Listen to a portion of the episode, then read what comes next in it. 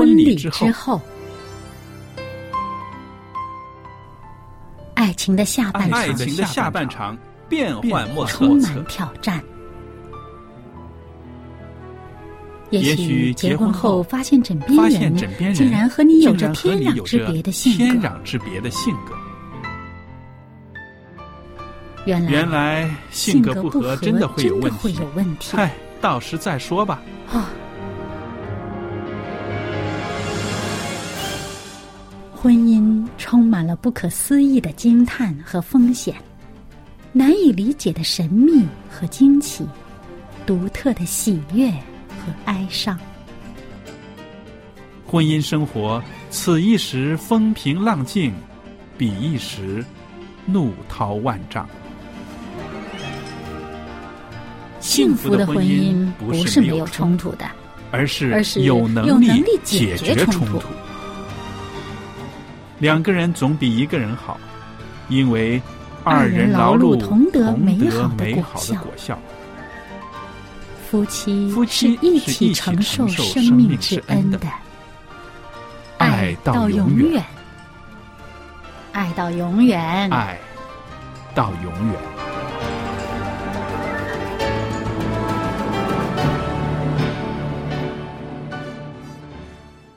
听众朋友，大家好，欢迎您收听希望之声福音电台。您现在收听的节目是《婚礼之后》。那今天呢，在我们的播音室里边呢，仍然有小燕在这儿。小燕，你好，您好，大家好，朋友们，欢迎您收听我们在这儿为您主持的《婚礼之后》节目。那今天呢，我们在《婚礼之后》节目里边呢，要谈到的就是婆媳相处的一些个良方了。那我们在节目里面呢，常常说到这个夫妻相处有一些智慧，有一些技巧，有一些方法。但是其实啊，婆媳这也是一辈子的一个家人，对不对？嗯，一辈子的关系，对，他也需要我们用心的去相处。嗯，而且呢，跟婆婆、跟儿媳妇相处的时候呢。需要更多的这个调试，是不是？嗯，一来大家都是女人，第二呢，就是说两个人呢，同样在这一个同一个男人的这个身上呢，有一个非常举足轻重的地位，对不对？对，一个是他妈，一个是他的妻子啊。嗯，所以怎么样让婆媳之间啊相处的好，相处的愉快？其实啊。一家子都会开心的。嗯，对。那我不久之前呢看到的这个呃文章上面说到呢啊，一个女人呢需要在经济上独立。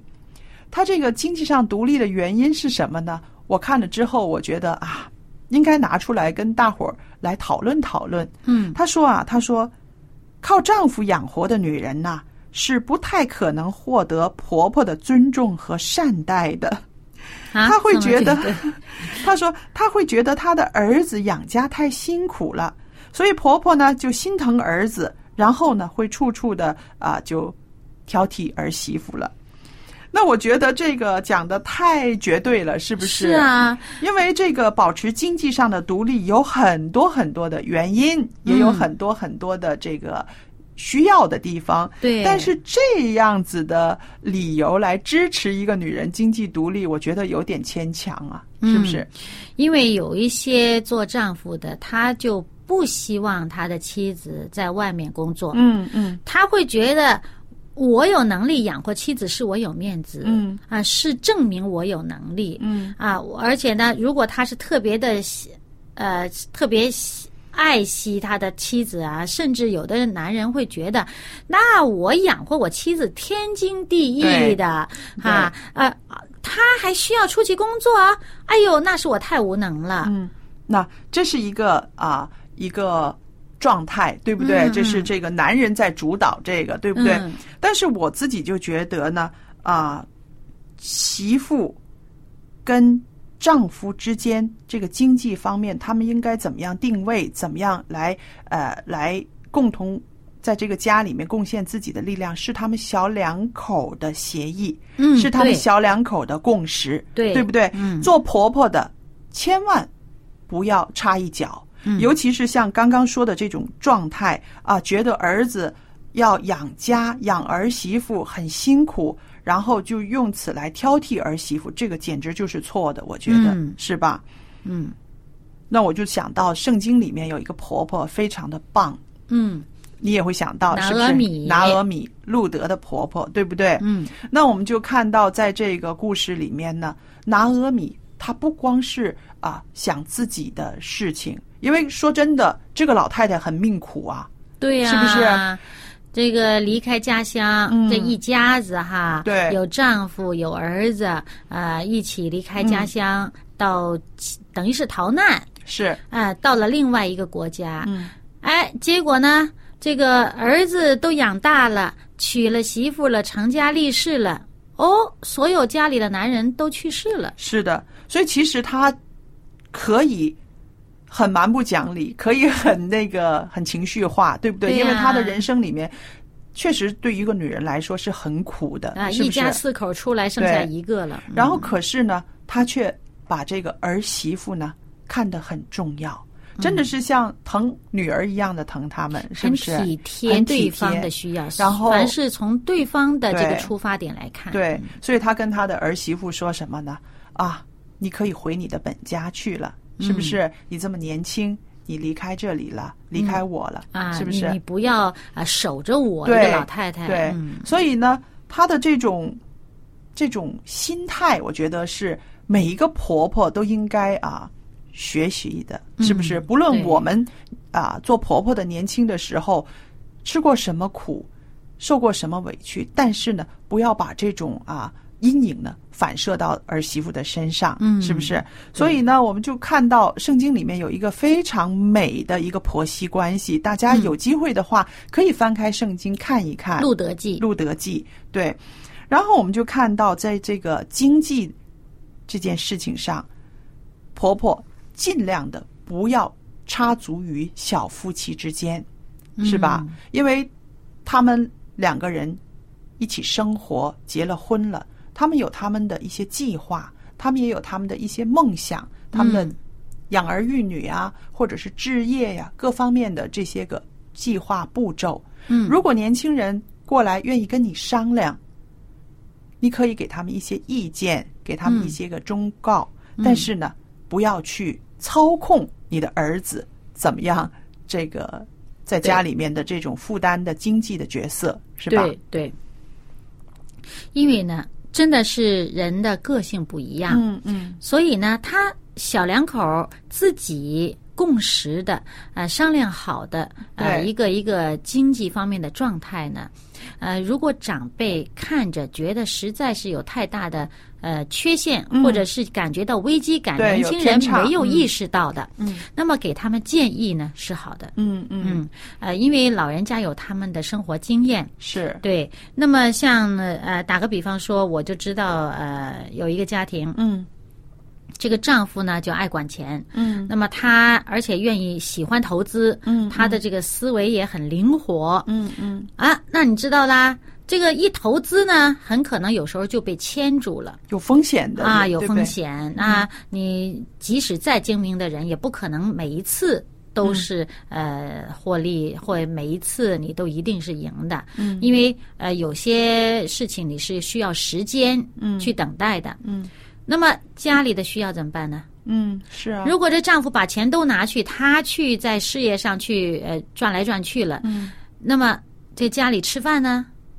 所以呢，我就知道这一家的她这个婆婆呢，就给他们的建议，嗯。就是建议这个儿媳妇说，你应该有你自己的这个经济方面的一个、呃储备，嗯嗯嗯。嗯，，你这样做的时候呢，对家庭是有有保障的，保障对你自己也是有保障保障的，嗯。因为你一切都仰赖丈夫的时候，如果他拿不出来的时候，嗯。你会怎么办？对那个心里边心态上会有很大的压力。嗯对。对，所以当你自己有一个储备的时候呢，对家庭的需要是有保障的，嗯。而且呢，你自己心态上也不会觉得那么委屈。是是，那可以说这个婆婆是非常精明的，对不对？嗯她很了解这个儿子他的这个性格，同时呢，他也保护了他的儿媳妇，是不是？嗯真是挺有智慧的，对不对？对那我就在这个啊。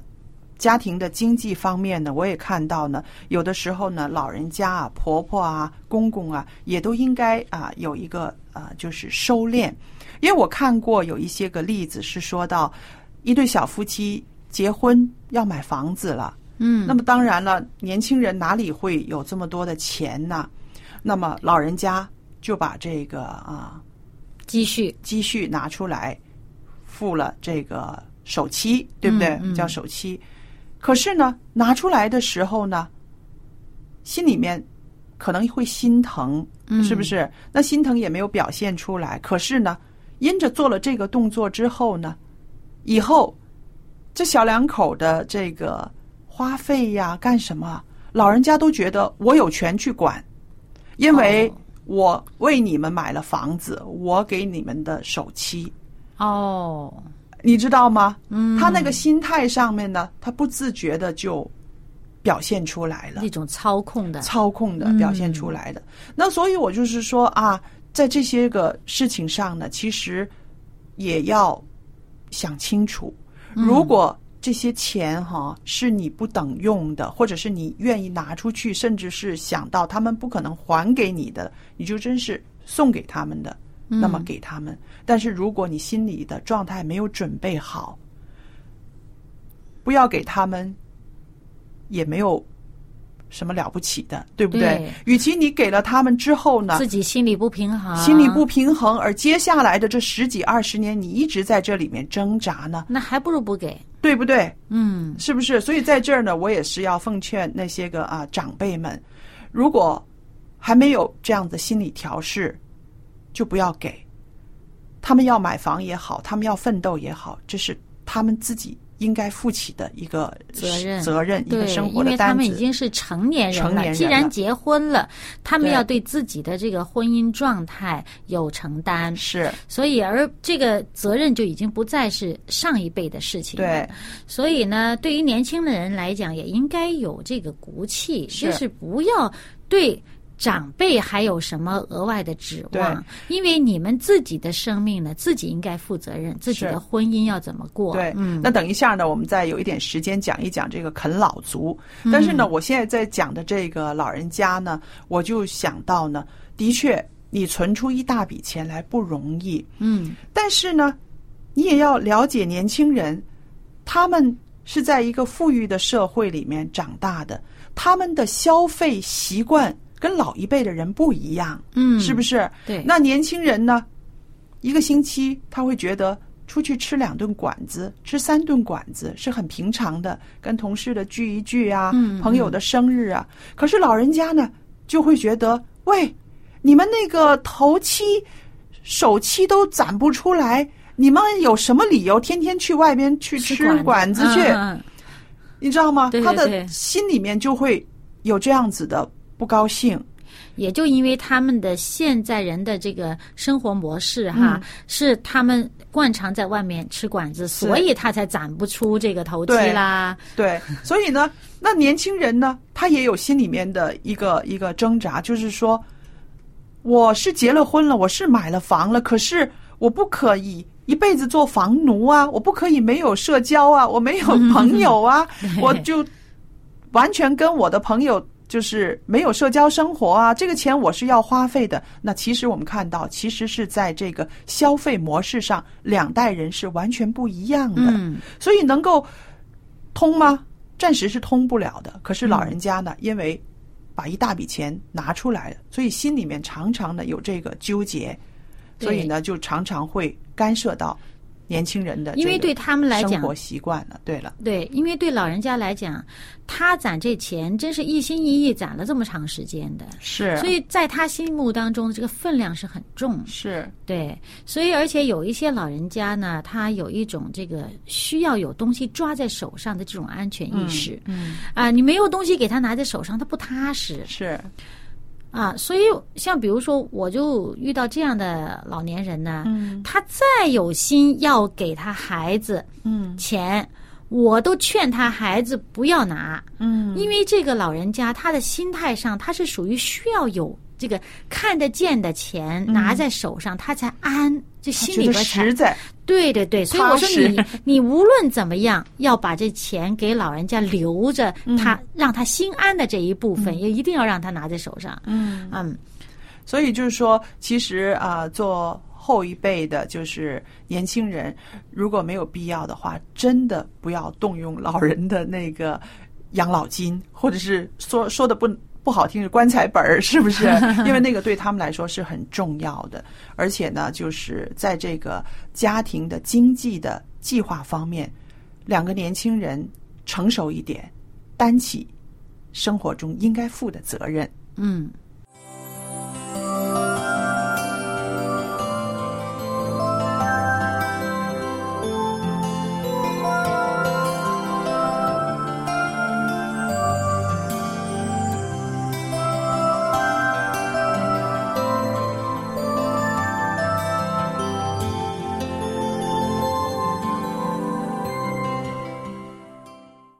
那刚刚呢，我们说到了有一段时间，我们谈谈这个啃老族，是不是？嗯那么也就是涉及到这个两辈人的这个关于经济方面的一些个纠葛了，是不是？嗯当我们说到其实婆媳好的相处里边呢，也应该有一条就是彼此尊重，同时呢，不要涉牵涉到这么多关于金钱的这些纠葛，嗯，是吧？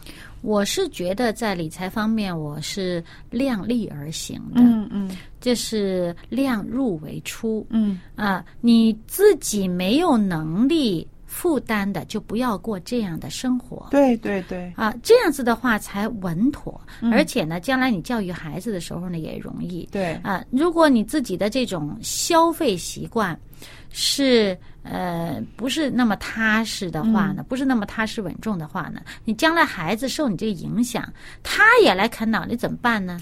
是啊，所以小燕，你刚刚说的这个是啊，比较很传统的我们中国人的一个理财的一个信念，对不对？就是可以说是安分守己，哎自己是不是安分守己？对对有多大的能力就做多大的开销，也不要、呃去先使未来钱，这是？最安全的做法、啊。对，可是呢，我们就看到现在的年轻人呢，都有一个啊问题，很多人就是刷卡刷的很爽哦。嗯我也身边真真正正的认识好几个人，都是父母为他们填了一笔卡数。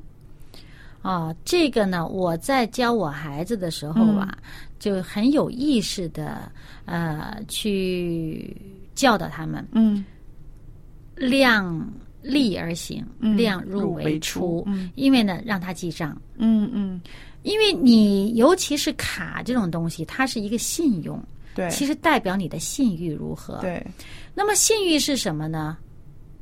对不对？嗯你如果说我有多少，这个是银行信任你，有能力还，你才有这个信用，对不对？对，那么你最后你最后做出来的这个事情是让人家信不过的。嗯，那其实呢，你还需要老人家去替你垫的话，本身你自己信誉应该是已经破坏掉的。嗯嗯嗯，那么，这个咱们不说信誉的问题，咱们就说这个钱花费上面的问题。好，你如果从小嗯。啊、比如说像我教小孩子，他他很年轻，十几岁，我给他一张信用卡，没有任何限额，嗯。他绝对不会刷过了嗯。他该刷的限度。嗯，比如说，因为他在外嘛，在在在外面念书，我嗯。没有办法不给他一个信用卡，对。交学费啊什么什么的。对，那么他其实他心里明白，知道我一个月，比如说给他一个，他可以作为自己的这个零用钱的花费。嗯那么他就除了在这个呃学校的这些电话费、什么这些呃房租这些必须的花费以外的消费额，绝对不会多于他该用的零用钱。嗯为什么他能够训练到有这样的能力呢？嗯，就是从小就记账，对对，一定要记账。哎，其实对小孩来讲，他记账是一个很开心的事情是哈。是他自己能够呃规划好他自己的这个钱财的使用，哪一类的钱花了多少钱，对哪一类的钱这个月的计划是多少，是他就每一类都不超额。对，那么。另外一个孩子呢，他个性就特别主观，特别的要自己要自己弄，那他就一开始他就碰壁了，就是超超出他的预算，嗯。啊，那么当然了，呃，是可以接纳的范围。那么之后他知道碰壁了，他也就开始收敛这样子。可是我是觉得，对于我们成年人来讲啊，尤其是你有一个新的家庭的时候呢，这个计划性是很重要的。对对对，啊，那么以前呃，我的经验就是呃，管家吧，嗯。啊，那么你当你呃不记账的时候，嗯。拿了钱就去买啊，一看着什么需要就买，其实你没有花在其他地方，都是家里用的东西，嗯。但是最后超了也不知道。嗯嗯嗯，如果你计划好了，我买这一类的东西。这个月的限度是多少？那一类东西限度是多少？然后记个账的话呢，一定会有富裕的，嗯，对，因为你会在这个范围之内花费的，，会调整对啊。所以呢，记账是一个很好的方法。对，所以这个呃我们说到这个消费的观念，其实是从小可以从家里面学的，不需要是要去读什么，而是说一种习惯，对不对？那么说到这个啊，啃老，有的时候我们看到老人家因为疼孩子，是不是疼孩子，所以呢，他愿意，他愿意，可是呢，确实他已经没有这个工作能力了，他在有收入的机会很少了。那么这个钱拿出去之后啊，被小两口就给花得干干净净的，有的甚至的有一些个真的是不好的孩子，反而呢花了老人家的钱，然后两口子反过来呢把老人家赶出去的也有，是不是？那么现在还有一些啃老是什么样的情况呢？就是老人家呢，呃，工作了这么多年之后，这个退休的时候职位比较高，嗯所以他们的退休金呢是蛮富裕的，嗯就是蛮充裕的。嗯那么年轻人刚刚到社会上去工作，那么他们的工资比较低，嗯，有的时候呢还真的是还不如老人家的对这个对，有很多这样的例子待遇哈，所以呢，有些人就很安于去享受老人家所提供的生活环境和条件，啊、就变成呢就被呃冠名于就是被定定下这么一个称号，叫啃老族。对。那么其实呢，我觉得年轻人真的应该争气，那个环境、那个生活条件是老人家工作了一辈子挣回来的。对，你自己从来没有去这样努力过的时候呢，你就已经得到这样的环境。那么你如果就安于这样的状态的话，你以后当这个环境和这个条件不再有的时候，你还能不能再继续过这样的生活呢？肯定不能了，啊对不对？不是他挣回来的嘛，因为对，对所以呢。你在你自己可以去奋斗的时候，你没有去奋斗，就享受了现成的东西，其实你就失去了你这个奋斗可以得到的工作能力啊，这个经验呐、对还有这种呃努力的这种成果的这种享受。所以我也在这儿呢，啊、要提醒那些个爸爸妈妈，如果你真的是疼孩子，真的让他去自己奋斗，不要用自己的金钱、自己的地位来养出一个啊没有骨气的儿子或者是女儿，对不对？嗯对，那么因为他们自己努力出来的能力哈，就算遇到任何打击，这个东西没有了，他还可以再对东山再起。对但是如果你不是呃培养出了这个能力的话，你受了打击，他就没了。对，那还有呢，就是说到这个做儿媳妇的，我们也要常常记得一句话：假如公公婆婆给你的一分钱，你可以享受的，其实这都是他们对你的爱，是一种情分，对不对？嗯，嗯对。那如果他一分钱不给你，也没有什么不对的，嗯，那当然。是不是？所以年轻人跟老年人在这个事情上呢，其实都要非常的谨慎。嗯。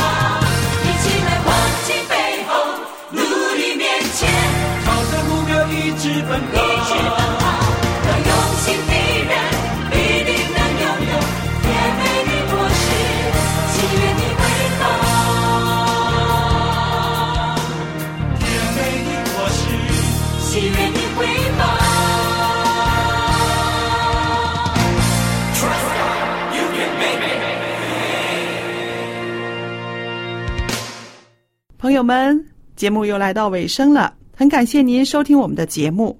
今天呢，有一本很好的书，我要送给您的。这本书的名字叫做《圣经中的妇女与我》。